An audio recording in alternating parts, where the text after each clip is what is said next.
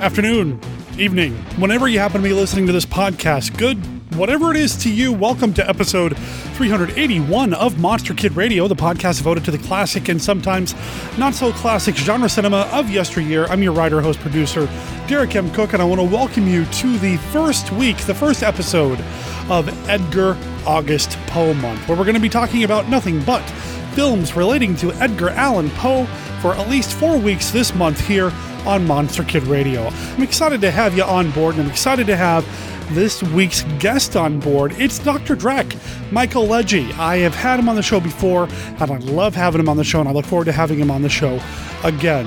The movie that we're talking about is a movie from 1935. It's called The Crime of Dr. Crespi.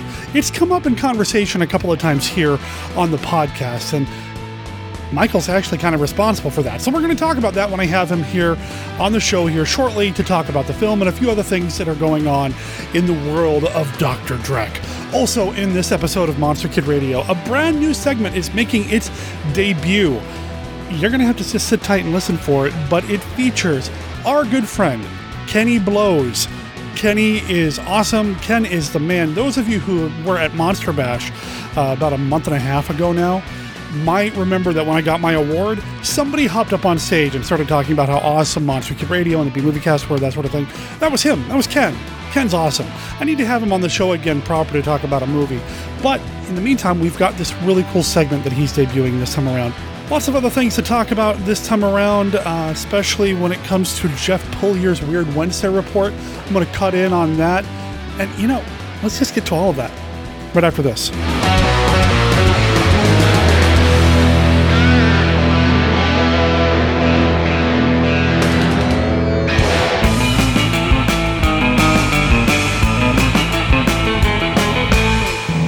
You will freeze as you watch a warped scientist become transformed into a godless beast when his bloody scalpel probes the forbidden secrets of a woman's flesh.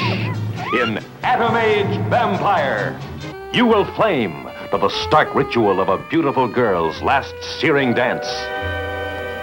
As tragedy forever mars her loveliness, leaving her to face a world of terror. I give you my word that I will restore your face, restore all your beauty. You will cringe as the demented doctor experiments with a girl's trusting innocence. But to possess the living miracle wrought by his twisted genius, he must forever sacrifice his soul to the cunning gods of evil. I'll transplant directly from another human being. A mad creature born of the atomic age, now shackled to a world of rotting bodies and violent death. A sadist, a criminal, a depraved animal, more ferocious than Jekyll, more monstrous than Frankenstein, more bloody than Dracula.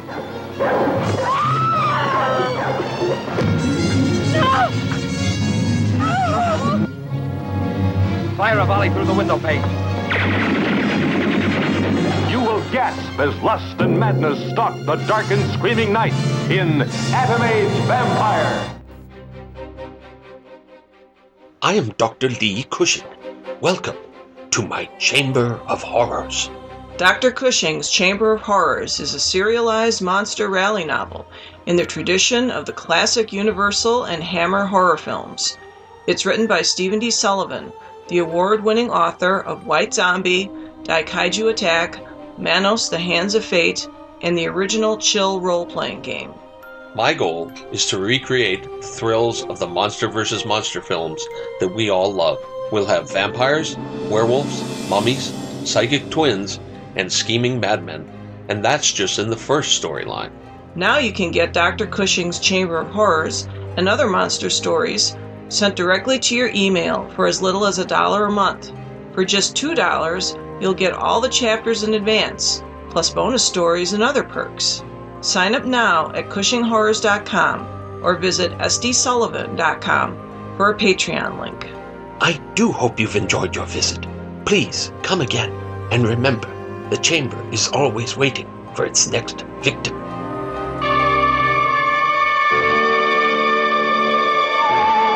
The Long Hair of Death.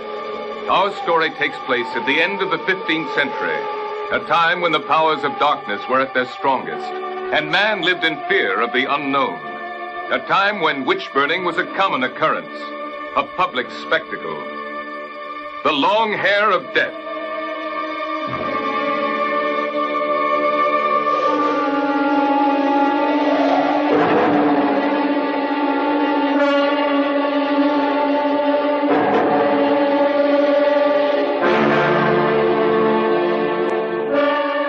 The Long Hair of Death. A film that will chill your spine and keep you gripped in your seat as you watch one of the most incredible stories of all time unfold before your eyes. You will see how the curse of a dying witch comes true as a village is ravaged by the plague and a man is hounded by his conscience and driven to commit one foul murder after another as he tries to satisfy his warped ambition.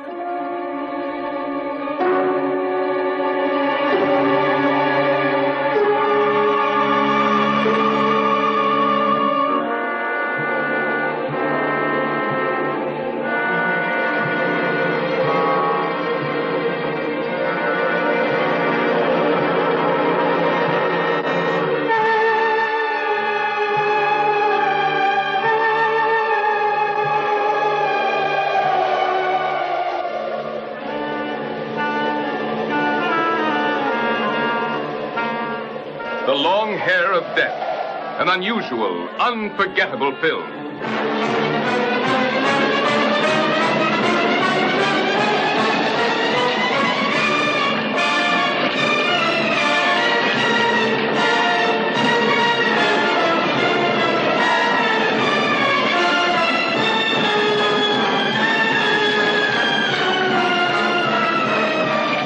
Do not miss The Long Hair of Death.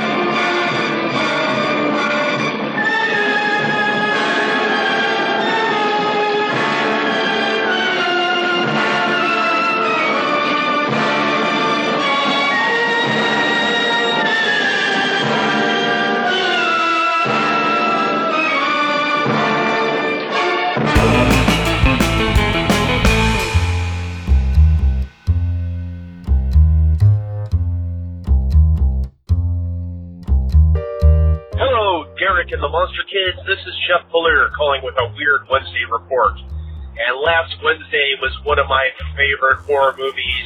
It was La Noche de Walpurgis, or the American title, Werewolf versus the Vampire Women. That's right, it is a Paul Naschy movie from 1971, where he plays the great werewolf Waldemar Daninsky. And oh man, this is a movie I love. This may have been the first Naschy movie I saw a couple years ago, and what turned me into such a Naschy fan. In this movie, uh, uh, he's uh, living what he hopes is a secluded life uh, in a castle. These two women students come to the area. They're looking into the history of the Countess Elizabeth Bathory, who may have been a vampire, and turns out she was. And oh man, it's just so good. It's directed by the great Leon Klimovsky, and I, I just don't have much. I don't have much more I can say about it. With you know, it's, it's just gonna be superlative after superlative because I love this movie so much. I love the acting in it because it's a Klimovsky movie. It's kind of a sequel to other movies, so it actually starts off with him being resurrected because I don't think I've seen one of these movies where he doesn't end up dead. so the first thing that happens is, you know, they, they find a way to resurrect him, and then it jumps forward in time a little bit.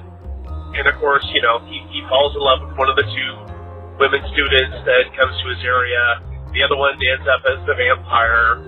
And it, as the title says, it is the werewolf versus the vampire women. So you, you get some, some actual fighting like that. Now, the Spanish title, uh, La Noche de Walpurgis, I can understand why they didn't just translate that into English. It means the Night of Walpurgis, and Walpurgis is a German saint. No one in America would know who that is.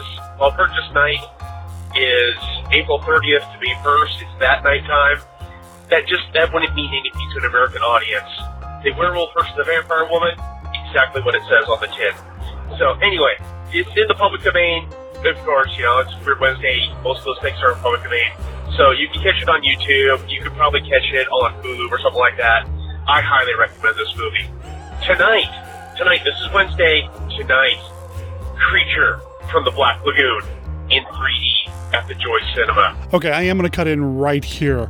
Actually, this episode is going out Wednesday night, Thursday morning, and I spent Wednesday evening at around 9:15 or so at the Joy Cinema, where I actually was able to get to the Weird Wednesday screening of Creature from the Black Lagoon. Man, that was a lot of fun.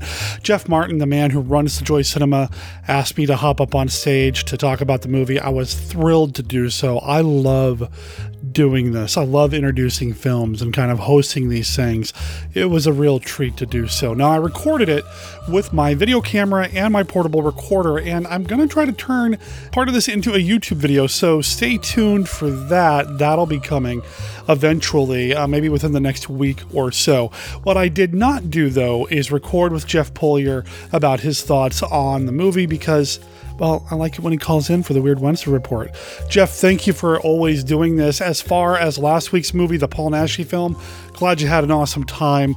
I know I told you about some Paul Naschy stuff that I've got cooking.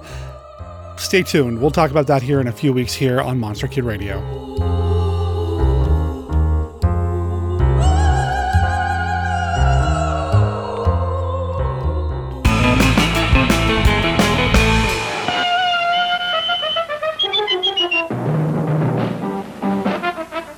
Much Jack you think's in that strong rock?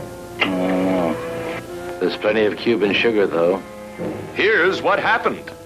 The general beat his friend Castro to the Cuban treasury. The strongbox is now on this boat. So are a deported American gangster and his moll. And lurking in the depths is the creature from the haunted sea. You're a crazy mixed-up kid. I am perfectly adjusted to my life of crime. Don't worry, Mary Bell. I'll save you. It's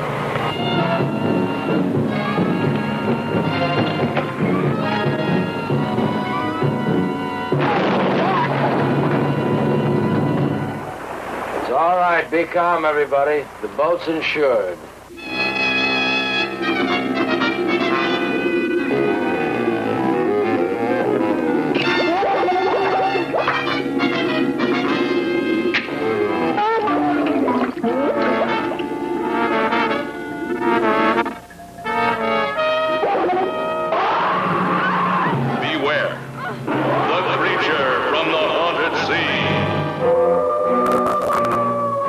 Bigfoot is more than a legend. Something that walks upright like man is stalking our forests. Something is leaving huge, unexplainable footprints all over the face of our earth. The legend of McCullough's Mountain, filmed in color where it happened. The legend of McCullough's Mountain. They swear to God it's true. Rated G.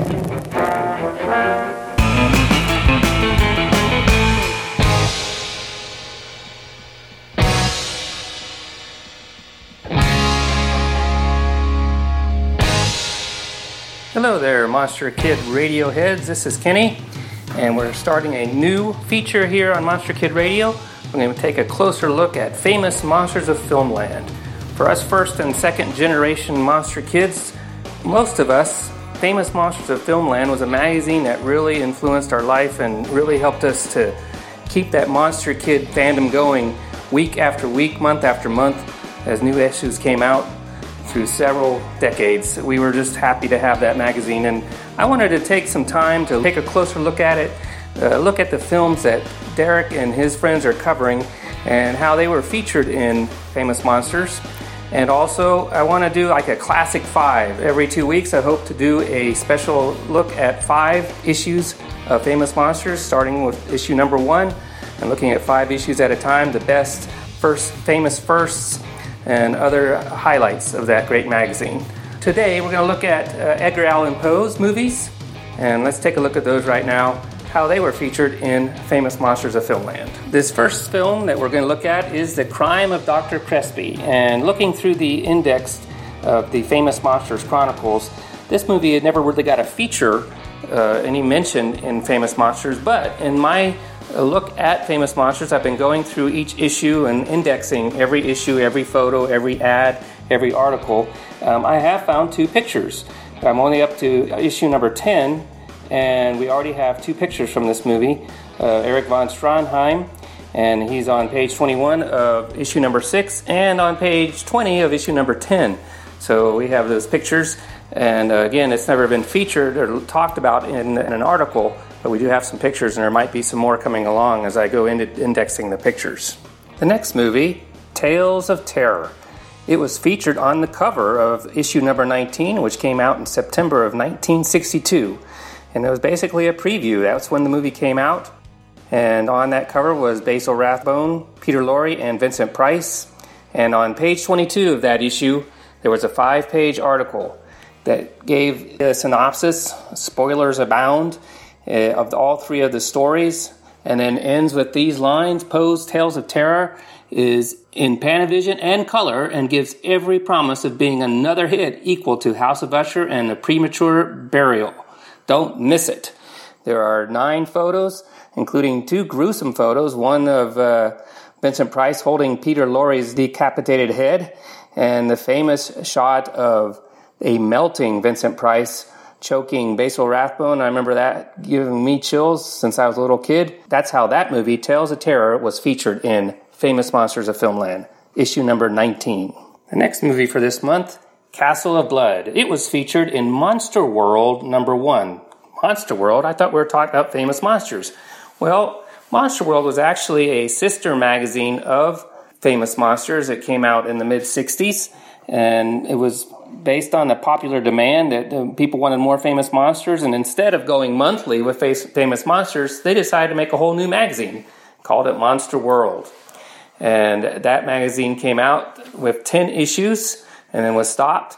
Then later on, because Forrest J. Ackerman and publisher James Warren wanted to get to Famous Monsters 100 faster, they decided to insert uh, Monster World, those 10 Monster World editions, in the, number 70 slot of Famous Monsters. So when you have Famous Monsters, you go up to 69, and then it jumps to issue number 80 with those 10 Monster Worlds fitting into that slot. So they could get to the 100th issue faster.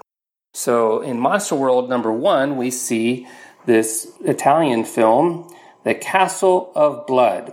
And I thought it was really interesting what's said here, so I just want to read what it says. It's a brief mention of it in their coming features article that is just about every famous monsters had an article uh, where they would talk about movies that were coming up. So here's what it says about the Castle of Blood. The Castle of Blood brings back popular heroine Barbara Steele of Black Sunday and Pit and the Pendulum fame in a terror tale of the living dead who changed places and love only for blood said to be based on a story by Poe, which one, at this writing, we don't yet know. Along with many of you, we probably will know by the time this appears in print, but we have constantly to remind the younger ones among our readers that it takes about eight weeks to get this information into print. And even if you read the magazine on the first day of its release, already two months have gone by and many new facts have been learned.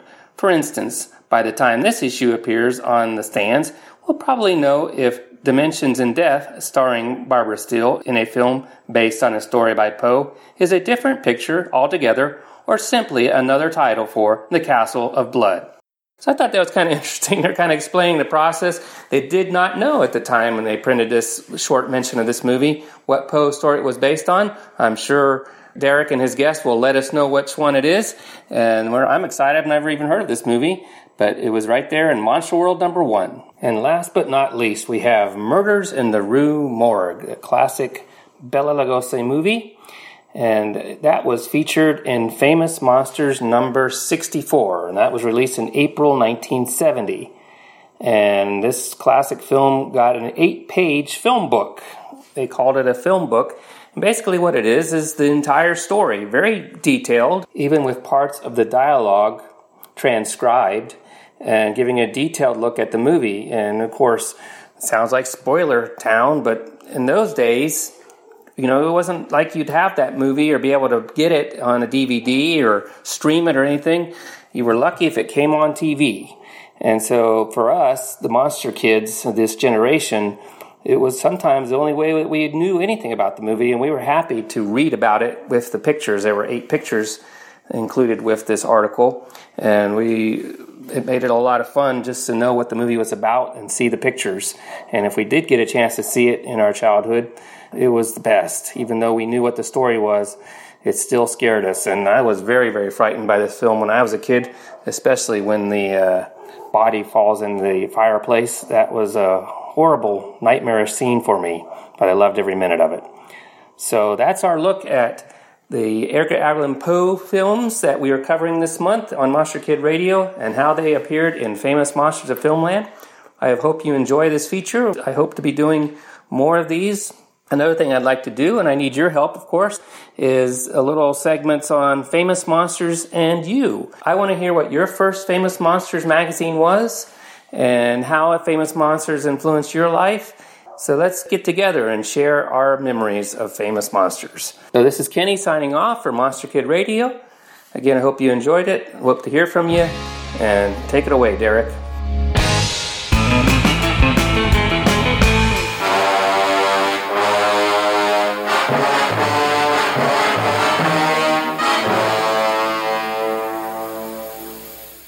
For years, I have searched for a unique way whereby a motion picture audience can actually decide the climax of a picture.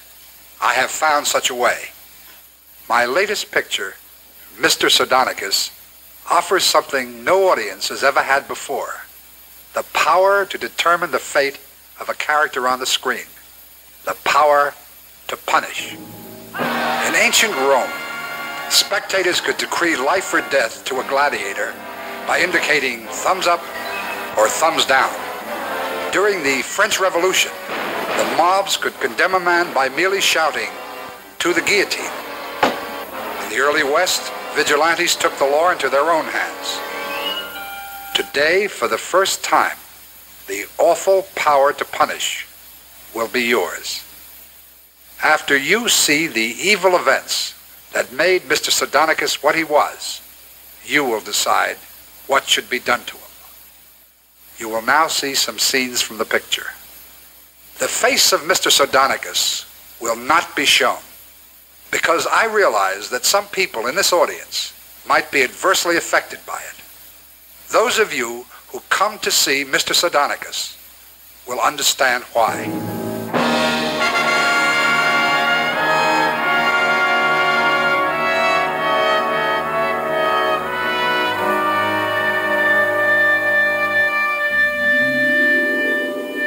Mr. Sardonicus. What makes his name strike terror? Sardonicus? Why were you frightened? Uh, sir, you would not understand. You are young.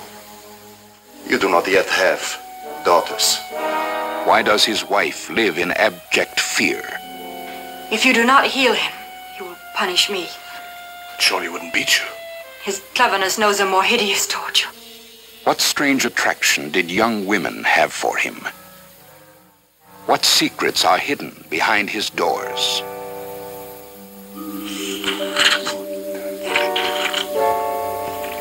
Mr. Sardonicus.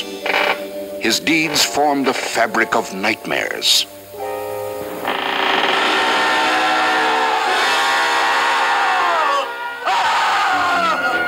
His face, the face of Sardonicus, can be described only in the eyes of its beholders.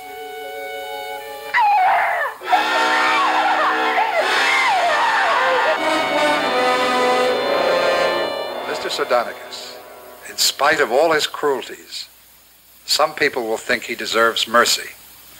Others will feel that no punishment could be too severe. When you come to see Mr. Sardonicus, you will receive a, a ballad like this. At a certain point in the picture, you will vote thumbs up or thumbs down. His punishment will depend on the result of your vote. Man who must kill to live. He is 104 years old. Your eyes. What's wrong with your eyes? Yes, look at him well.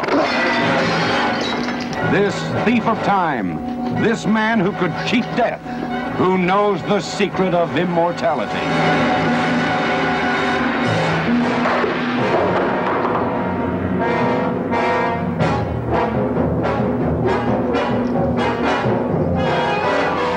I've been taking this fluid every six hours now. It's madness. It is what keeps me alive. So you see, you, you must operate. You, you know what will happen if you don't. Yes, you will die. Liar, cheat, murderer, offender against nature and God. See the liquid that cheats death. See what he steals from the tissues of his victims so that he may never grow old and never die. No, no, no, don't, don't do it. Anton Diffring is the man trapped by his own fearful invention. Hazel Court, the girl who knows his love, but not his shocking secret. George, I love you so much. Christopher Lee, the doctor who gleans the monstrous truth and must submit to blackmail to save the girl he loves. If you perform this operation and perform it successfully, I shall release her. If you don't perform this operation, or if anything should happen to me while you're operating, Janine will not be seen by you or anyone else again.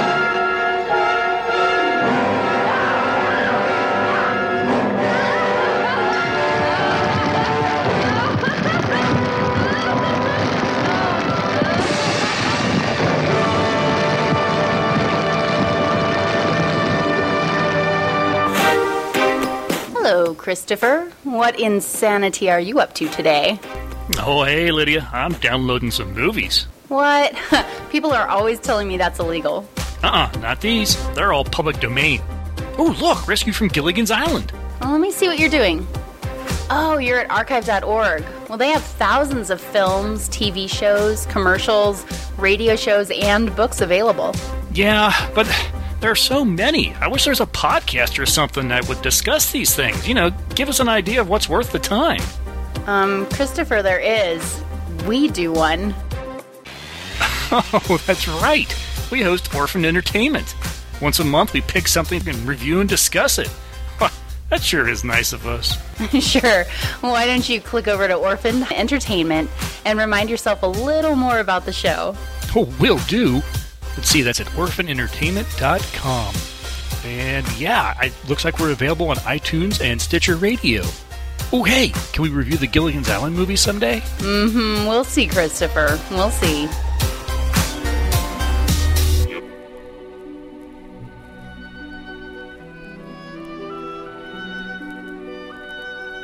I am Dracula, and I bid you welcome to the podcast devoted to the classic, and sometimes not so classic, genre cinema of yesteryear.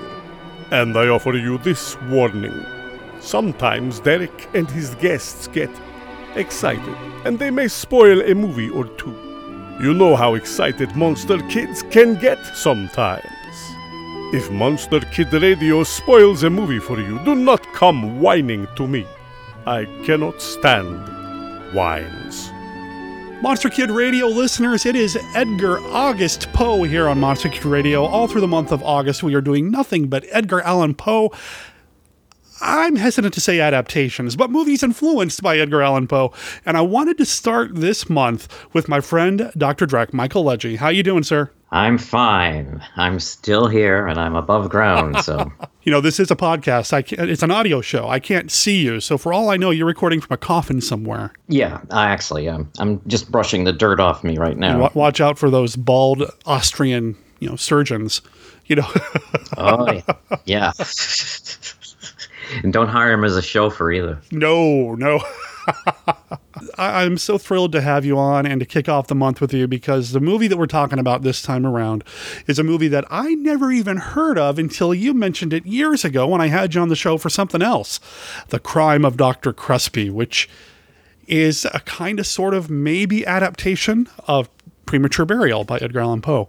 Kinda. Sort of. Maybe. Kinda. Just basically, you can boil it down to the two words of premature burial is about the only relation it has to the Poe story. up to and including the fact that they misspell Edgar Allan Poe's name in the credits and in the title card. they spelled his middle name A L L E N and it's actually A N. Yeah, yeah, yeah, yeah. But it was such a cool film. And when you brought it up, I thought, okay, I need to add it to my list of movies that I need to see. But you know, as any monster kid or movie fan, you know, we've got that huge list and that huge stack of physical media and stuff in our to watch list. I didn't know when I was going to get to it until one year at the Northwest Film Center here in Portland. I think it was White Zombie they were showing. And as part of that, they decided to play The Crime of Dr. Crespi. And I got really excited because I remember you talking about it. So I got to see it for the first time in a theater setting. And it may have even been a film print as opposed to a video projection. So Mm. it, it looked about as good as you're probably going to get these days. It was fantastic, and I fell in love with the movie. And I, I got to tell you, I thank you so much for putting that on my radar. Because honestly, I don't know if I would have stuck around after White Zombie if I didn't know anything about it. So good. Yeah, yeah, it's one of those movies you just uh, happen to come across and say, "What's this?" Right. All I know is it's Erich von Stroheim. He must be bad, right? So, but it's it's an unusual movie. Republic is the one that handled it. I'm not sure if they actually made it or they distributed it. It was shot in New York Yeah. at the Biograph Studio. Which, you know, is, is a, a studio that did a lot of silent films back in the day. Uh, I think Griffith worked for them and a whole bunch of others. To have it shot there, maybe that's part of the reason why it's not as well known. It didn't come out of the Hollywood. I, I don't know. I don't know either, but what one of the things that occurred to me was that uh, the nominal hero in it is Dwight Frye, good old Dwight Frye. And since they were in New York, it makes me wonder if he was doing a play at the same time that they were shooting that. You know, he did a lot of stage work. Uh, and, Yeah. and I would love to have seen some of his stage work because. I mean, he's just a phenomenal actor, and unfortunately ended up, well, unfortunately for him, I guess, fortunately for us, because we get to see him in our monster movies, but he ended up getting kind of typecast and stuck in these monster roles. And my understanding is that he wasn't overly excited about that. No, I you know I can understand that as an actor. And he was known, I guess, primarily on stage for comedy roles, and you can see that in some of his monster roles, like Fritz. Oh yeah, that he had a comedic touch. I always would have loved to have seen him in a out and out comedy with him in it. You know, he looks like he's kind of built for comedy. Like he's got the face for it. He's got like the body type. He could probably do a little bit of physical comedy, but mostly seems kind of like a, a witty guy. I would have loved to have seen that. Um, in Bride of Frankenstein too is Carl. I think Carl is funny. And Oh yeah. oh, he's great. it was a nice fresh one. he always played. I mean, he he made his characters so. I'm not going to say likable because Fritz is pretty despicable, but they felt real. They, they felt like somebody that that belonged there. So many times with especially the earlier ones, I feel like Universal would might have like a little subplot with like a, a random couple that turns up like in the Black Cat that just doesn't really have anything to doesn't really need to be there. Just just kind of there. Mhm. Uh, David Manners played a lot of characters like that Yeah. But I felt like Dwight belonged in those movies because he made them belong. He was just such a good actor. Yeah, if you don't know him, and you put up, let's say, three pictures of him as Fritz, Renfield, and Carl, you wouldn't even know it was the same person because he looks so different in all those roles. Right. Yeah, just physically, he Yeah. transformed himself. Yeah. And I, I love his work in Dracula so much because of the three that you just mentioned, he has an arc. I mean, it's, it's a it's a depressing arc. It's sad, you know, what happens to him. But he starts as one character, and he does have a journey that he goes through. With the other two, um, you know, he's kind of just the same guy. I mean, that's still fine. He's great, but as a Renfield, man, you really feel for him. Yeah, yeah. I think one of the ironies of his uh, life was the probably one of the last movies he did was Dead Men Walk with George Zucco, and his Mm-hmm. character is a combination of Fritz and Renfield, really. hadn't really thought about that, but you're right. Yeah. He's a hunchback, and he's he talks and acts like Renfield. So it's the two for one sale. I've seen that movie, but I don't think I've seen it since I've talked about it here on the show years ago. I guess I'll have to put that on the to watch list again. Yeah. it's just kind of ironic and sad at the same time. Yeah. This film, though, is where he got his highest billing. Yeah, and I think I can't think of any other movie where you could even think of him as the good guy or the hero. And even in this, he's not quite the average type of hero. He's the one that kind of unearths the uh, plot that uh, Stroheim had come up with. No pun intended. Huh? Yeah, Huh? yeah. Well, he gets himself locked in a closet for all of his trouble, but he was just um, somebody that could, I think, play most anything if he was given the chance. He just had that type of personality for from what I could see.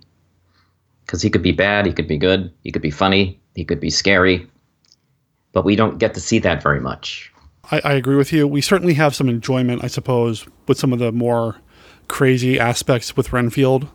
But Yeah. I don't really feel like we're able to laugh at him or laugh along with him because it's still unnerving. So yeah, I, I wish there was more for us to be able to see captured on film. But I mean, he really makes this film a place for him to stand out. I, I feel like you're right. He's kind of the unlikely hero. He is the one who figures everything out and gets taken out of a good chunk of the movie for his troubles. and I, I do like the, the journey his character goes on. You know, towards the end, you can kind of see the turn in his personality. He's no longer cowering to the authority figure, and he's taking some initiative with his love life, and it's just it's so good. Yeah, yeah, and um, I just always feel so bad for him, for for Dwight Frye. There's just some people that you know you wish you could go in and get in a time machine and go go in and fix their lives somehow. you know, uh, I I wish that too with Lon Chaney Jr. and you know I go back to him and say, lay off the bottle, Lon. You'll do a lot better if you lay off the bottle. Mm-hmm. It's just things like that that are kind of sad when you see uh, a lot of these guys. But I mean, for all their um, work, he would probably be flabbergasted to know how revered he is now. I would think so too. As a, he's an icon, really. He really is. I mean, I know that the mainstream crowd associates the hunchback assistant for Frankenstein with Igor. But yeah. Fritz was the hunchback. Fritz was the guy. He's the one that set the mold, and it wouldn't have been set the way that it was if not for Dwight Frye. And he, he is definitely, like you said, he's an icon. He's an essential part of monster movie dumb. Without him, I think it'd be a little different. The, the landscape would be a little bit different. Yeah, I mean, Dracula, the movie wouldn't be nearly as good if he wasn't in it. I mean, Yeah. Renfield is our entry point. He's our audience participatory character at the beginning of the movie. The things that happen to Renfield happen to us because of Dwight Frye. Yeah. Wherever you are, Dwight, we remember you. We, we do. We do indeed. We're talking about Dwight Frye and Fritz and Carl and, and the characters that he played in these movies, and it reminds me of something. I have a question in the Classic 5 deck asking people who they prefer. Renfield as Fritz or Renfield as, uh, I'm sorry, Dwight Frye as Fritz and Dwight, or Dwight Frye as, you know what I mean. Which world do you prefer? I'm just going to, I'm to leave that in because, yeah, anyway. Uh, and speaking of the Classic 5, I'd love to play around with you, Michael. Okay. So I have the new deck. Now, some of the questions have been heard before, uh, but when I say the new deck, they're actually a physical deck that I now have available for sale. People can add these to their home collection if they want to play the Classic 5 at home. Uh, this is a combination here of the core deck, which has 75 cards in it, the Hammer expansion, which has 25 cards in it, and the Universal expansion that has 25 cards in it. I'm going to give it one more quick shuffle, and we're going to play the Classic 5. Are you ready, sir? I am ready. All right, first card right off the top. If you could swap places with any character from a classic monster movie, who would it be? Oh boy, any character. Hmm, that's interesting. Sandor in Dracula's Daughter. Why Sandor? Because I would get to hang around with Dracula's daughter. hey, there you go. that is a good answer, sir. I like it. All right, card number two. What's your favorite Lon Chaney Jr. role? well, it's got to be uh, the Wolfman. I think that's kind of a given. I, Yeah. I put some of these cards in here, these questions in here, and I'm like, Mm. come on, like anybody's going to say other than the Wolfman. So come on. Card number three. What is your favorite Karloff Lugosi Universal collaboration? This comes from our Universal expansion deck. Black Cat. Oh, so good. Yeah. Yeah. Such a good movie. God, I love that film so much. Yeah, and they're both equal in that one. They're equals, you know, because in the Raven, Lugosi takes the the lead, Mhm. and in uh, uh, the other one, um, Invisible Ray, he's uh, Lugosi's not in it very much, really, even though he gives a great performance, a very subdued performance for him. And Yeah. but on the Black Cat, they're on an equal level. In the Black Cat, I think one of the Lugosi's most moving scenes that I've ever seen with, with him in it was the scene where Karloff is showing his ex-wife in the glass uh, tomb there, and the expression on his face looking at her as Karloff is talking about her. I, don't remember exactly what he says afterwards, but he says it with such emotion, like how did uh, how did she get like this, or I don't know. I forgot exactly what it is, but it's a very moving part in that movie in in the Black Cat, which still gets me when I see it. It's a solid film. It is so good. And you're right, they are equals and they get to play against type. Yeah. Whether they liked that type or not, Lugosi was oftentimes the villain and Karloff was oftentimes not. And Karloff got to play nasty and Lugosi got to try to save the day until at the end when he decides he wants to skin somebody and that's not really something a hero does. But still, you know. They can all have a bad day, though. You know. Well, that's true. That's true. Card number four. What is your favorite Ray Harryhausen creation? Creation, huh? Yeah. Talos. Ooh, that's a good one. I saw that in the theater, and I think even though I, I saw Seven Voyages of Sinbad 2 in the theater, but for some reason the Talos one, that creaking noise and the way it moved and was more impressive than anything else I'd seen up to that point. Good call. It's a mm. good film, and it's Yeah. it's scary and majestic at the same. It's just so good. Yeah. All right. Final card again from the Universal deck. What is your favorite Evelyn Ankers' role in a Universal film? Oh, okay. Well, I guess we're back to the Wolfman. Gwen. Yeah? Gwen, yeah. I mean, she's good in, in everything she's done. Although I could, can I amend that so I don't have to use the same? Of course. She played the bad person in Weird Woman. Yes. In the Inner Sanctum. I, the only time I think I've ever seen her like that, and she was good. Really good. That that is usually my answer if somebody were to ask me. I love her as Gwen Conliffe. You know, I, I think she's fantastic there, and her chemistry with Vaughn is, is sparkling there. But getting to play against type again in Weird Woman, which from what I understand, she wasn't a big fan of, but still, she did such a great job in that movie. Really enjoyed her there. Yeah, yeah, yeah. I think uh, she said that, uh, what was it, Dan Gwynne that played opposite her in that? Yes, yeah, Um, and Gwen. And they were very good friends, and I guess she was uncomfortable being so mean to her. Right, exactly. I love Weird Woman. It's it's my favorite Inner Sanctum film, one of my favorite Chaney films. Yeah, I'm right there with you. Well, it was a classic five. How do you feel, man? Uh, I need to recover. Okay. I'll be back in half an okay, hour. okay. Okay. Give me 30 minutes. well, that'd be halfway through the movie then. Dr. Cr- Dr. Crespi's only an hour long. Yeah. Yeah. I suppose we should tell people what it's about because if they haven't heard of it, then they're really perplexed right now. Came out in 1935. Uh, we, we mentioned Dwight Frye. Erich von Stroheim, who is mostly known, I think, as a director, a director that gave into his excesses quite a bit and would get fired a couple of Yeah. times for going over budget, keeping people on set, working 20 hours straight. I mean, he just, was a perfectionist, man. Yeah, he was, uh, I guess, like the stereotypical director with a writing crop, practically. Yeah. And you can tell that in this film too, because he even acts like Yeah. that here, and it, right down to the the bending at the waist to, you know, to kind of you know s- salute somebody or whatever. You know, stiff, cold, stony, all those words apply to him. hmm hmm And uh, from something that I read somewhere, referred to him as being somebody who plays his cigarettes like they're a musical instrument, because he is puffing away left and right in this and uh, spitting that smoke all over. Yeah, yeah. I'm surprised it didn't come out of his ears. Would have been a different kind of movie then. yeah. The movie, uh, like we said, it kind of has some inspiration coming from the premature burial, uh, which, again, really, there's a premature burial, and that's about it. which Yeah. seems to be what happens to Edgar Allan Poe properties in Hollywood around this time, or even elsewhere. Well, I've read the actual story, and um, strangely enough, uh, Corman's premature burial resembles it more than this does. Oh, yeah. The original story is uh, the narrator first just talks about like four different instances of people that were buried alive, and that he has catalepsy and he was scared to death of uh, being buried alive. He did all the stuff that Ray Milland did in the Corman movie of rigging up his tomb so that all these various ways he could get out if they buried him alive. Mm-hmm. And then he uh, wakes up one day and he finds himself in the dark and it smells like earth. And there's just above him is like this wood right above him, six inches. And he freaks out because he thinks he's been buried alive. And what it is is that he's on a ship and he's in the bunks. It's pitch black during the night and it, the, it smells of earth, the, the ship. Mm-hmm. So he thought he was buried alive, but he was really just on a ship.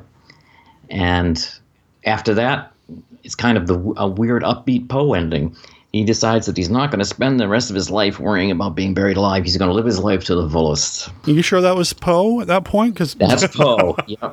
not really what you expect. I know. Isn't yeah, that- isn't when I read it, I said, "Wow, that's Poe with an upbeat ending, kind, kind of like a know, life affirming." I'm gonna. Yeah. Mm, okay. Yeah, very strange, but there's really, I mean, the only resemblance, of course, is what Stroheim does to the guy he's jealous of, Mhm. the Doctor Ross, I believe his name was. Correct. Yeah. So Dr. Crespi is the head surgeon. He is a very well known surgeon, very skilled, best in his field.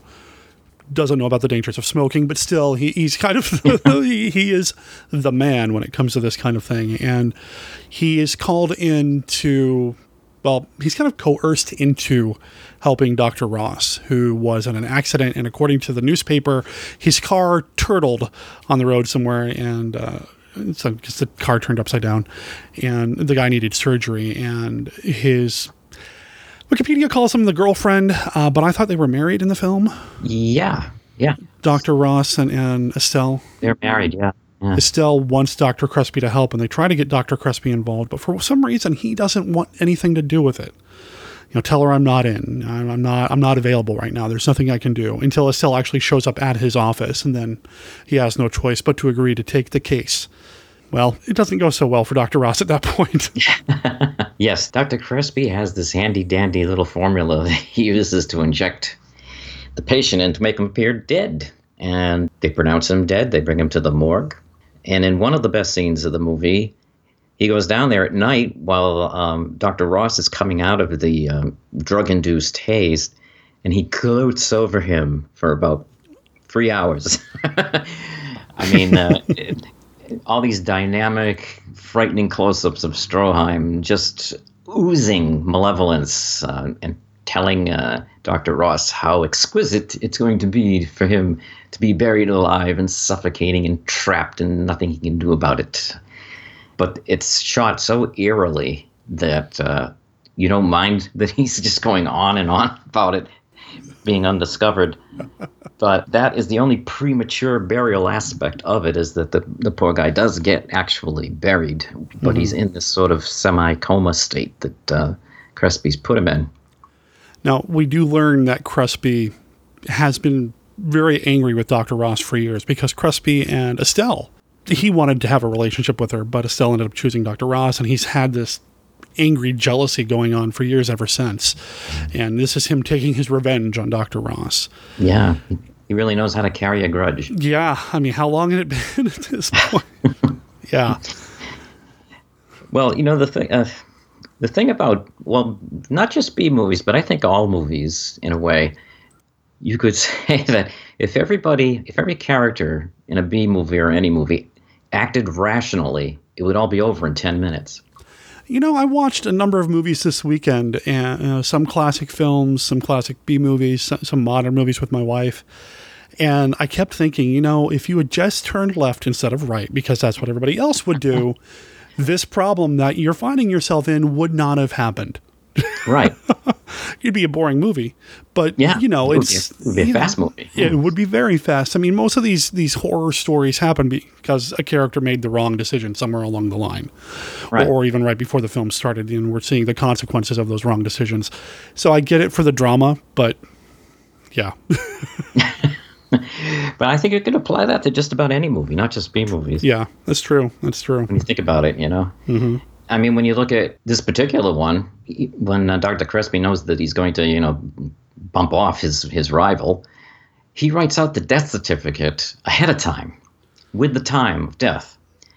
And then when uh, Dwight Frye, who plays Dr. Thomas, comes in and asks him, uh, "Will you make out the death certificate?" Stroheim in front of him just pulls it out and gives it to him all prepared.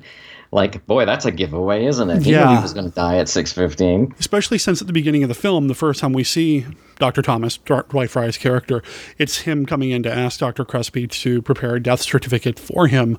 And he's not 100% sure about when the time of death was. And Dr. Crespi is like, we have to be precise. We can't just say around 345. When it, just really lays into him about how exact Yeah. it has to be. So to have a, a prepared death certificate in advance, eh, not exactly, yeah. Boy, he's a really good doctor, huh? Yeah. He's very precise. He's pre precise. And then, of course, uh, poor uh, Dwight goes in and accuses him of all that just so he can get locked in a closet, beat up and locked in a closet for a while, when he probably should have just gone to the police. But then again, that would be the rational thing to do. Right. And then uh, Dr. Crespi unties him later and just says, Don't say anything about this and you'll be okay. Right? Like, like he's going to do that, you know? Nobody's going to believe you, so meh. Yeah. It's like, yeah. Dr. Crespi has already shown that he's willing to leave somebody in a state of perpetual almost death, but he's going to let Dr. Thomas just walk around. No big deal. Oh, well, that's the way it goes. Yeah. But the other uh, good scene in this uh, really shot well and, and kind of stands out from the rest of the movie is where we see the premature burial. There's a couple of um, shots that remind me of the other movie Vampyr by uh, Carl Dreyer Mm. of um, Mhm. the point of view looking up at the trees going by. When they throw the uh, earth on the coffin, it's from the POV of the coffin, and the dirt obscures the camera lens, and all that sort of thing. which is really cool to see Yeah. in a movie in 1935 in particular because at this point you know i mean there are some great camera movement things happening in a lot of movies but not to this extent i feel like it's a pretty unique pov for something like this Yeah. and and the very fast cutting too as that scene is wrapping up and the bells are ringing you know we cut to dr crespi we cut to estelle we tu- cut to the pastor or the father or whatever and then just keep back and back and it just continues to speed up and speed up and speed up. It's like the sense of panic that we're getting communicated to us through the editing and it's it's really good. It's very well thought out. And uh, one of the shots that um, that stood out to me that can go by without you really thinking about it is for one brief moment it shows Dwight Frye locked up in the closet, which is Right. kind of a premature burial in a way. Mhm. So, you know, that just goes flying by, and they only show it once. I thought it was real. This movie has a lot of really smart filmmaking in it, and it it bums me out that not nearly as many people really know about it, and it hasn't received as much attention. I don't think the director did a lot of genre work, and really, can we even say this is a horror movie? Probably not. But I feel like this movie would have a lot for horror fans and fans of classic, you know, monster movies and classic film in general to really latch on to. I don't know why it's kind of been forgotten. Well, the, the director uh, John Auer, he directed the, uh, probably the only really other known movie that he uh, directed was called The City That Never Sleeps. Mm-hmm. which was a film noir type of movie, and that's uh, uh, I can see some film noir in, in this movie, the way uh, oh sure the shadow work and all that. I agree with you. The the way the shadows looked, and a little disappointed that the transfers that are available for home viewing aren't as crisp. But when I saw it in the theater, I was quite taken by the cinematography and, and the way things were lit, and even the production design, which really, from what I understand, most of the set was kind of stuff from a play from, from the theater Yeah, but even, the way they designed everything and, and they placed like the placards in the hallway that the doctor comes walking out you know down towards the end and we've got the nurse facing us saying boy i sure wish something exciting would happen around here and here comes this guy that they thought was dead walking up behind her spoiler um, even that it, it, it feels very noir like i could totally see that yeah. That scene was was eerie because he was like a, a zombie. He looked like a zombie coming down the corridor behind the nurse. But I, I couldn't help but wonder how did he get away from Dwight and the other guy?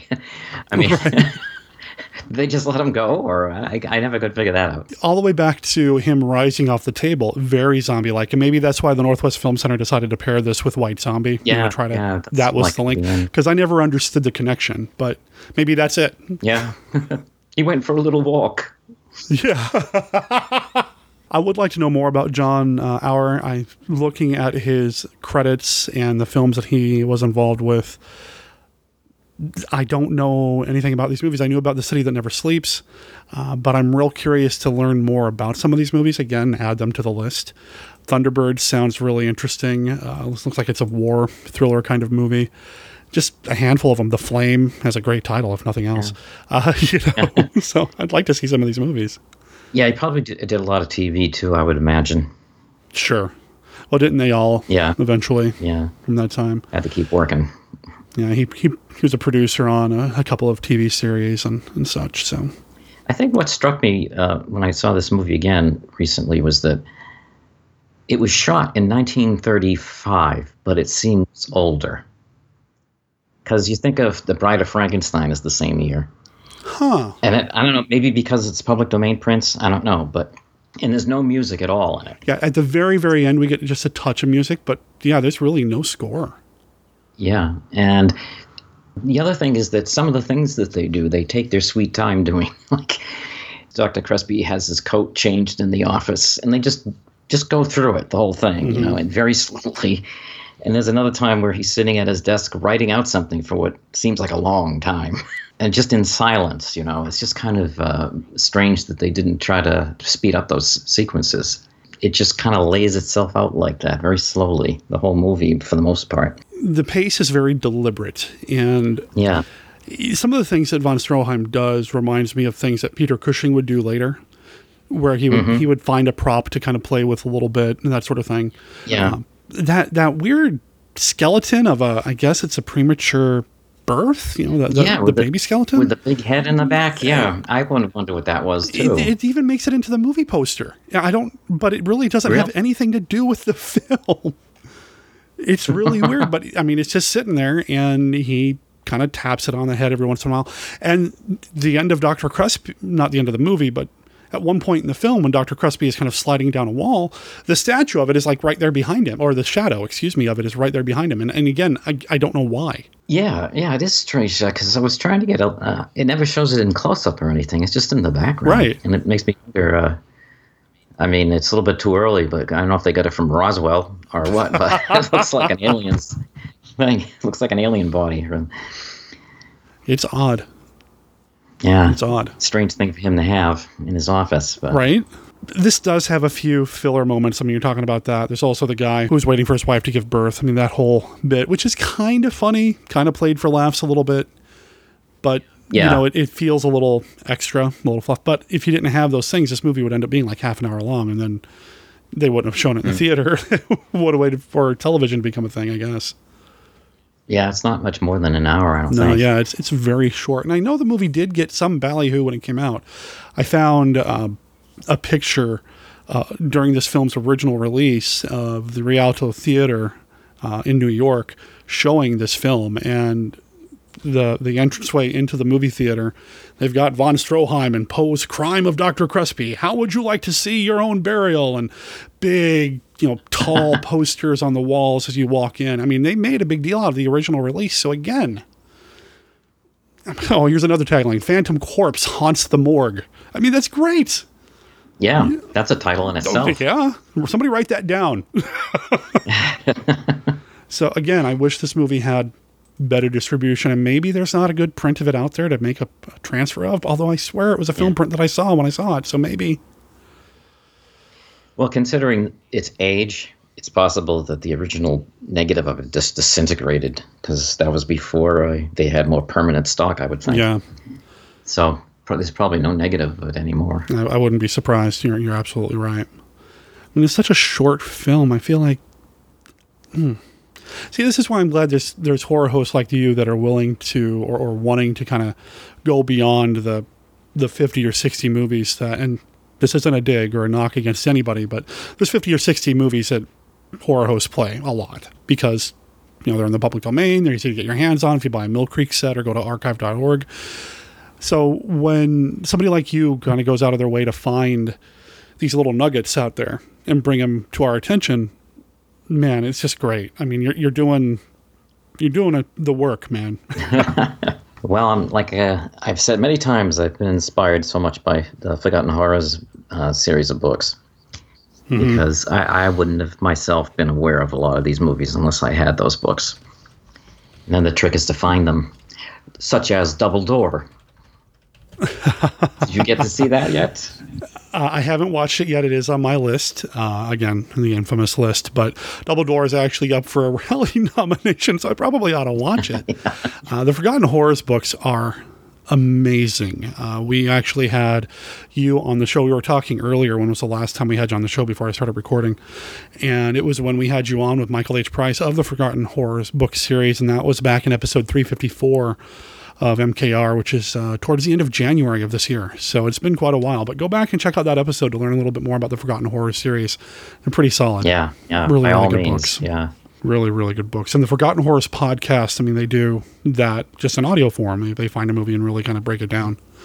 So, Speaking of the subject, and dare I say, apropos of nothing, oh, when I was looking at von Stroheim, uh, von Stroheim in the movie, I, all I could think of is he'd make a great Mister Freeze. that would be great. God, he would have never done it, but that would have been great. I can't imagine he'd ever do anything like that, but just just because of yeah. But wow, that would have been great. Now, there's another bizarre movie that he was in, even earlier than this, called The Great Gabo. I don't know if you've ever Okay. heard of that. It's one of those uh, scary ventriloquist dummy movies. It's a, Are you serious? No, it's. I think you can probably find it uh, easily enough on um, the archive. Maybe um, I think it's. I think it's like 1929 or something like that. And Oh, it's wow. partly a musical, which makes it really strange because he's a stage performer. So unfortunately, we get saddled with these kind of you know silly old um, full scale musical numbers on stage. But The it's great- one of those things the- where you know the dummy is like you know taking him over, or it's like a separate personality, and he's crazy, which he's good at. But it's a, it's a very very strange movie. Uh, so I just I, I've got the internet here in front of me, and I just did some digging. The Great Gabo came out in 1929. Yeah, yeah. that's really old. And if you just type in the Great Gabo and, and do an image search, there are images of von Stroheim with this ventriloquist dummy that is missing an eye in several shots for some reason, sitting on his lap and kind of looking around a corner while a cigarette dangles out of von Stroheim's. Just wow. Yeah, This it is this looks really odd. movie. Yeah. Hey, he got top billing, so you know. My point of view, it would have been much improved if you could just edit out the musical numbers, because the film kind of stops dead whenever uh, you get to them. But For 1929, it's a musical, huh? Wow. So a sound film. yep. Well, they they Wow. shot the Cocoanuts, the Marx Brothers, in 1929, Oh, that's true, I guess. and that was in New York too, because the Marx Brothers were performing Animal Crackers at night and filming the Cocoanuts in the daytime. Interesting. Which, when you're a working actor, that's that's what you do. I know Lugosi did that too. Yeah. He would do stage work during the day, or vi- and shoot at night, or vice versa. Um, you know, I've been reading a lot of Gary Rhodes's Lugosi books, and, and talk about how he would do that. He'd go across town and you know do a rehearsal, and then go across town again and shoot for a little bit, and back and forth, back and forth. And that to me, I mean, I, I would have a hard enough time remembering my lines for one project. you know, trying to remember what you need to do for the next, but I mean, this is their job, so I get it. But still, it's pretty impressive. Yeah, yeah, and, and exhausting. Yeah. Well, it looks like the Great Gabo is. Oh, Kino put it out, so it, it is available out there now. People can see it. I'll have to track it down. don't- Add that to the list too. I don't know what studio made that one, or if it was an independent. Pre-code film. Okay. James Cruze Productions, whoever that is, is who put it together. And it was distributed by Sono Art Worldwide Pictures. Again, don't know who that is either. James Cruze was a famous uh, silent movie director. Okay. Yeah. And uh, he was in an early version of Dr. Jekyll and Mr. Hyde as an actor. Oh, okay. Okay. Like the 1911 version or something, somewhere on in there. oh. Yeah, Wow. in his day, Okay. he was he was something. See, this is I'm going to be able to look at my list of movies to see, and, and I'll be able to look at it and, and tell you where in that to watch list I talk to you.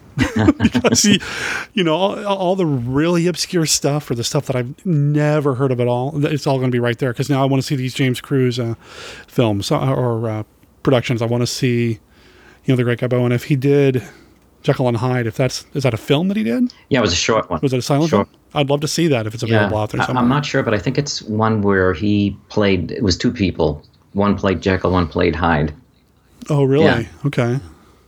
Yeah, it was in the early 1900s, like 1911 or something like that. Well, I'll have to check it out and track it down. And of course, if anybody wants to see von Stroheim and something else, they can see The Lady and the Monster. Yeah. Uh, the Donovan's Brain movie, basically. I think the first time anybody tried to do Donovan's Brain is a film, The Republic Studios. Mm-hmm. That one. And that has Richard Arlen in it, who was in The Island of Lost Souls as the good guy. Yeah, there you go. It all comes back to that one, which was, I think, the first film you did on the show with me, wasn't it? Uh, yeah, I think I think so. I think so. Yeah, oh, it might have been my book. That might have been your book. Yeah. yeah. Okay. Yeah. Well, speaking of your book, I don't know if you did that on purpose or not, but speaking of your book, let's speak of my book. Yeah, yeah, you have a new book. Yes, different from what I've done, but it's out there. The previous two books have been uh, kind of like a reflection on what it was like being a monster kid growing up or a collection of movies that you've talked about on the show. But the new book, it's fiction. Yes. Let's hope so. What's it called? Outlandish Adventures. And it's sort of a pulpish type of fiction. It's none of it's to be taken seriously, obviously. I just felt like writing some kind of oddball stories with, I hope, a, a twist at the end just to amuse myself. It's not a big volume by any means. And the longest uh, story in it is the uh, fussy Eagleton Secret Busboy. The rest of them are uh, just odd little stories that came to mind, and I just kept going. I says, "All right, I think I'll publish this." Well, the fussy Eagleton Secret Bus Boy. Now, the stories in this are they the stories that you've done as a podcast before, or as an audio production before? Are they different stories? Well, the Fussy Eagleton one is a variation of the first Fussy Eagleton uh, podcast that I did. Okay. Uh, to do with the the mole men, but okay, um, it's different enough so that you you know you wouldn't uh, you you wouldn't have to recognize it from the other one. It, it would seem different enough, mm-hmm. and all the other ones are just brand new things that I thought of at the time. The first time ever. Yes. Are, they're in this book. Yes. I just love the titles. You know, Ticket to Die. How's my driving? Don't get stuck in traffic behind this guy. I mean, this is great. well, I have the book as an ebook uh, for myself, so you can get it for your, your Kindle, your e-reader. But it's also available as a paperback for nine ninety nine. Uh, you've independently published this, I assume. Is that right? Yeah, it's on Amazon, like my other two. Okay. So I will make sure there's a link in the show notes for people to pick this up on their own if they're interested in, in supporting you, and why wouldn't they be? If they're interested in supporting MKR, why wouldn't they be? You know, I'll make sure there's a link for people to pick this up and, you know, add it to their bookshelf. Like I said, I've got it as an ebook. I dig it. It's got the Monster Kid Radio seal of approval. So. and I'm working on another one now.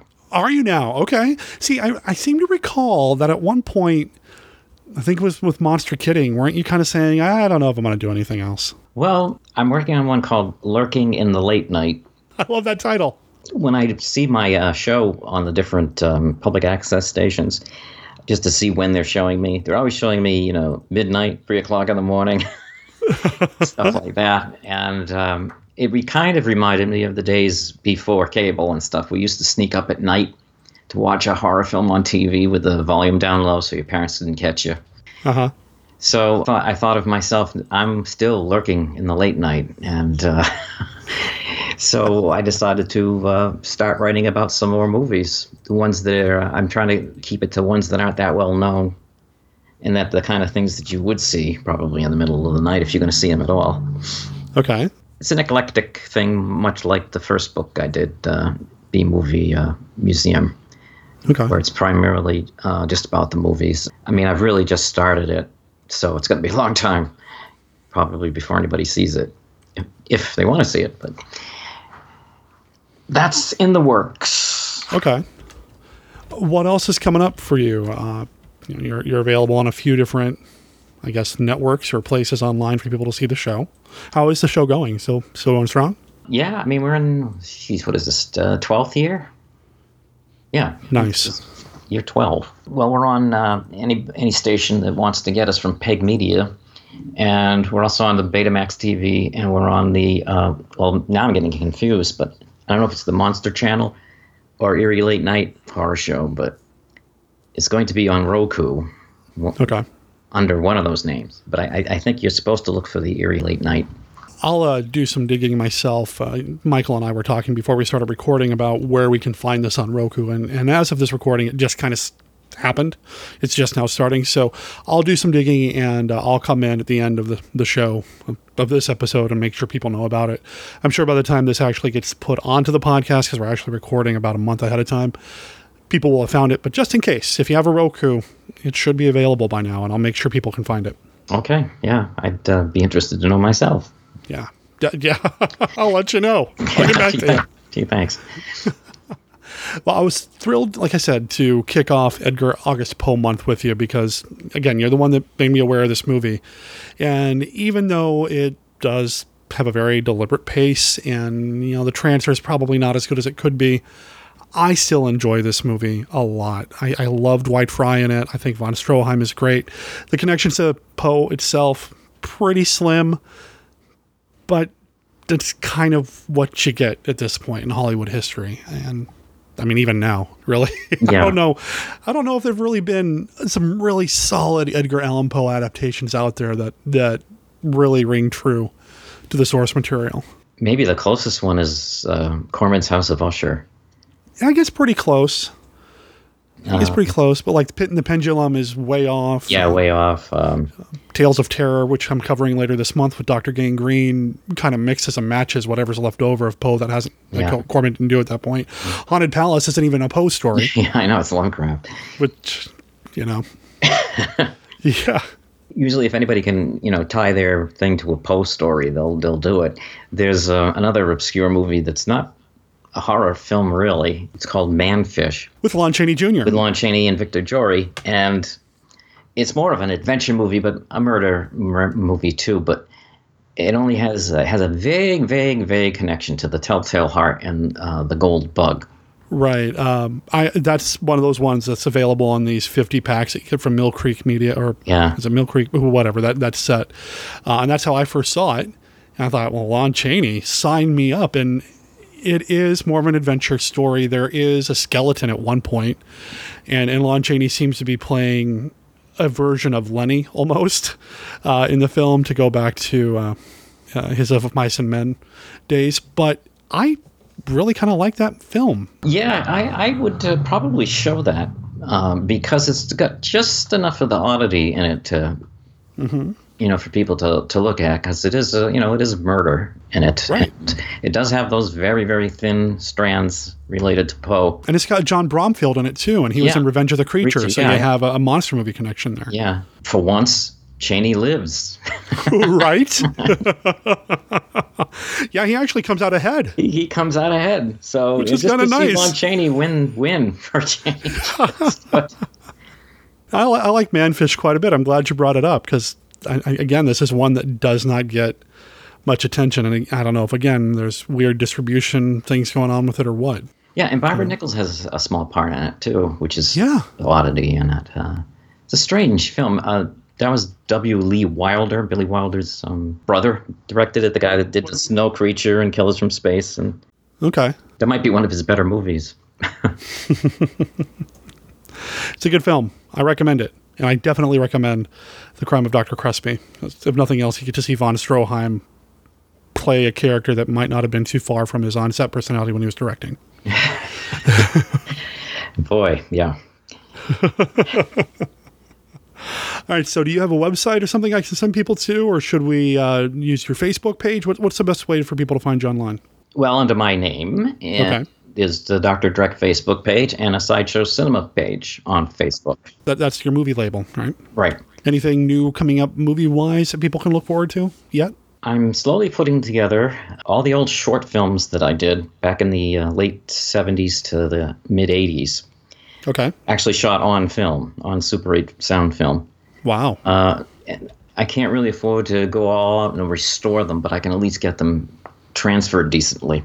Mm-hmm. And so I'm making two volumes of uh, the collections of uh, the ones that I've got that are uh, that are worth preserving, Mhm. and um, they'll be uh, coming up on uh, CreateSpace again for people to see.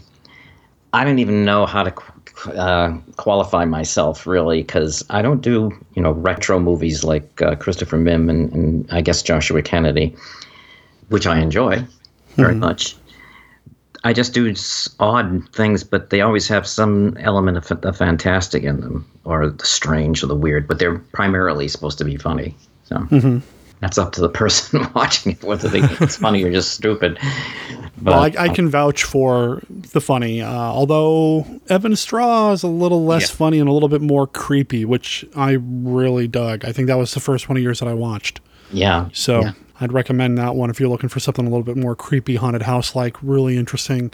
But otherwise, it, it- they've got this kind of zany, kind of B movie feel, but they're not set up as like retro films. They, they they're contemporary movies, but no, I, I recommend them. So, and a lot of them are available for streaming now. It looks like.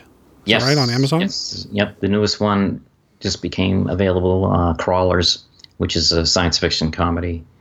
Yeah, I uh, will be working on that for now. Uh, just trying to get those two volumes done. Very cool. Well, I wish you the best, man. I, I am hopeful that uh, the current book does really, really well because I, I like your writing and I want more of it out in the world. And I'm, I'm eager to see the next book when that eventually happens. And got to have you back on the show. I mean, I love talking to you, man. I would love to have you back on down the line. Let's not wait another like eight months. So, yeah, it sounded like a pregnancy. yeah. oh, I think it's time. Oh. Five. Five more minutes. nice. Well, thanks a lot for doing this. I really appreciate it. And uh, watch out for those surgeons. Yes, I will. if they look like him. Legend of Frankenstein once again brings terror and nightmare to the screen in Lady Frankenstein. Joseph Cotten is Baron Frankenstein. The But it's Devil with his face, I don't care what he looks like. I want him to live. Sara Bay is Lady Frankenstein. That is what they called your father's life's work, a monster, and they're right. They are not right. She's beautiful. She's evil. And she'll do anything for love. Would you like to have my body bend to you? Would you like to make love to me? She creates a new, more terrifying monster. And only the monster she creates can satisfy her strange desires. Using her beauty and her scalpel, she cuts deeply into men's hearts. Yes, you're right. Uh, Kill it. There has never been a movie like Lady Frankenstein. Rated R. Konga. Not since King Kong has the screen exploded with such mighty fury.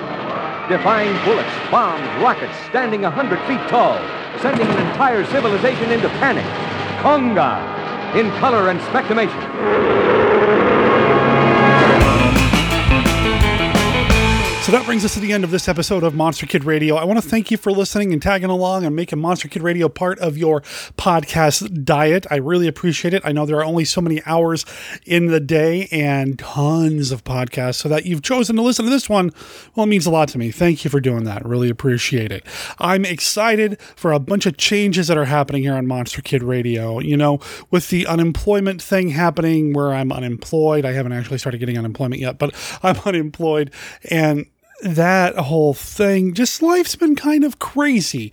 And I've been able to, I don't know, kind of focus and center myself a little bit more on some projects that I want to do with the podcast. Updating the Patreon campaign was one of those things. Making sure that everybody knows about an upcoming project or two, that's something else. And that's something that actually I want to do with the emailing list that we have set up. Head over to monsterkidradio.net. There's a place for you to put in your email address to put yourself on the Monster Kid Radio email list. I know it says it's a monthly e newsletter. It's not monthly. I, I haven't been doing it in months. But I do want to get that up and running again just to kind of let people know what's going on in the world of Monster Kid Radio and all its associated programs, products, podcasts, and so on.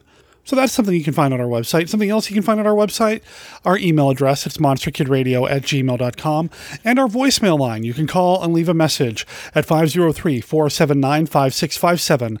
That's 503 479 5MKR. You can always call in and talk about this episode of Monster Kid Radio or any of the previous episodes.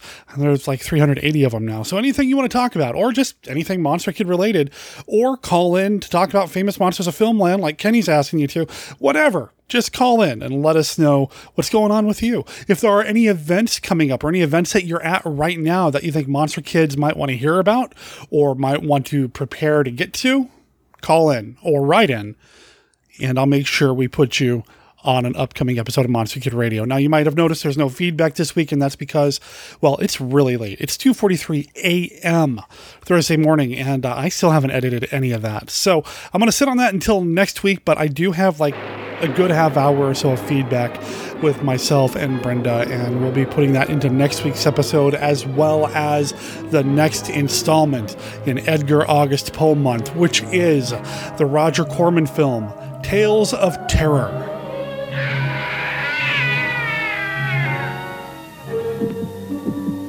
Every drop of blood feels the freezing paralysis of fear, almost stopping your heart, as Edgar Allan Poe unfolds his tales of terror.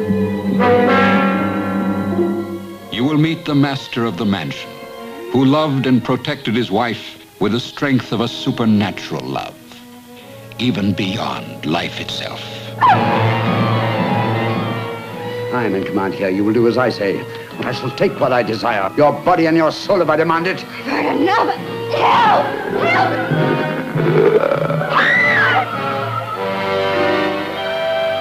Then you'll enjoy the Black Cat's sardonically humorous tale. It all started at the Vintners Convention, where the lover of wine met the professional wine taster and introduced him to his wife, a darling who delighted in dalliance.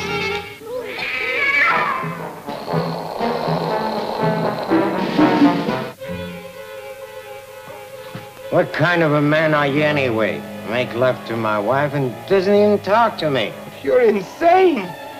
That may be, but very clever. Hmm. Help! Help! Help! In this monstrous mausoleum of the living, you will witness fury far worse than a woman scorned. The fury of a dead woman's jealousy.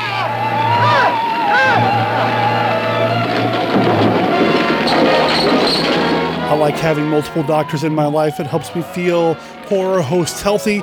And next week, we've got another doctor coming on. We've got Dr. Gangrene, my friend Larry Underwood, is joining me to talk about Tales of Terror next week here on the show. That's going to be a lot of fun. I want to thank again everybody for listening to the show, and I want to put a shout out to the band. Penelope Cruise Control. The album This is the Voice of Penelope Cruise Control just came out last month, and they're allowing us to play some of their music here on the show. I opened the show with the song Eye on You from the new album. This is the voice of Penelope Cruise Control. Check them out at penelopecruisecontrol.bandcamp.com. When you're done listening to this podcast, all the original content of which is owned by Monster Kid Radio LLC, which is licensed under a Creative Commons Attribution, Non Commercial, No Derivatives 3.0 unported license. Of course, that doesn't apply to the song Eye on You. Like I said, that belongs to Penelope Cruise Control from the album This is the Voice of Penelope Cruise Control over at penelopecruisecontrol.bandcamp.com. I'll make sure there's a link in the show notes. My name is Derek M. Cook. Talk to everybody next week. Ciao.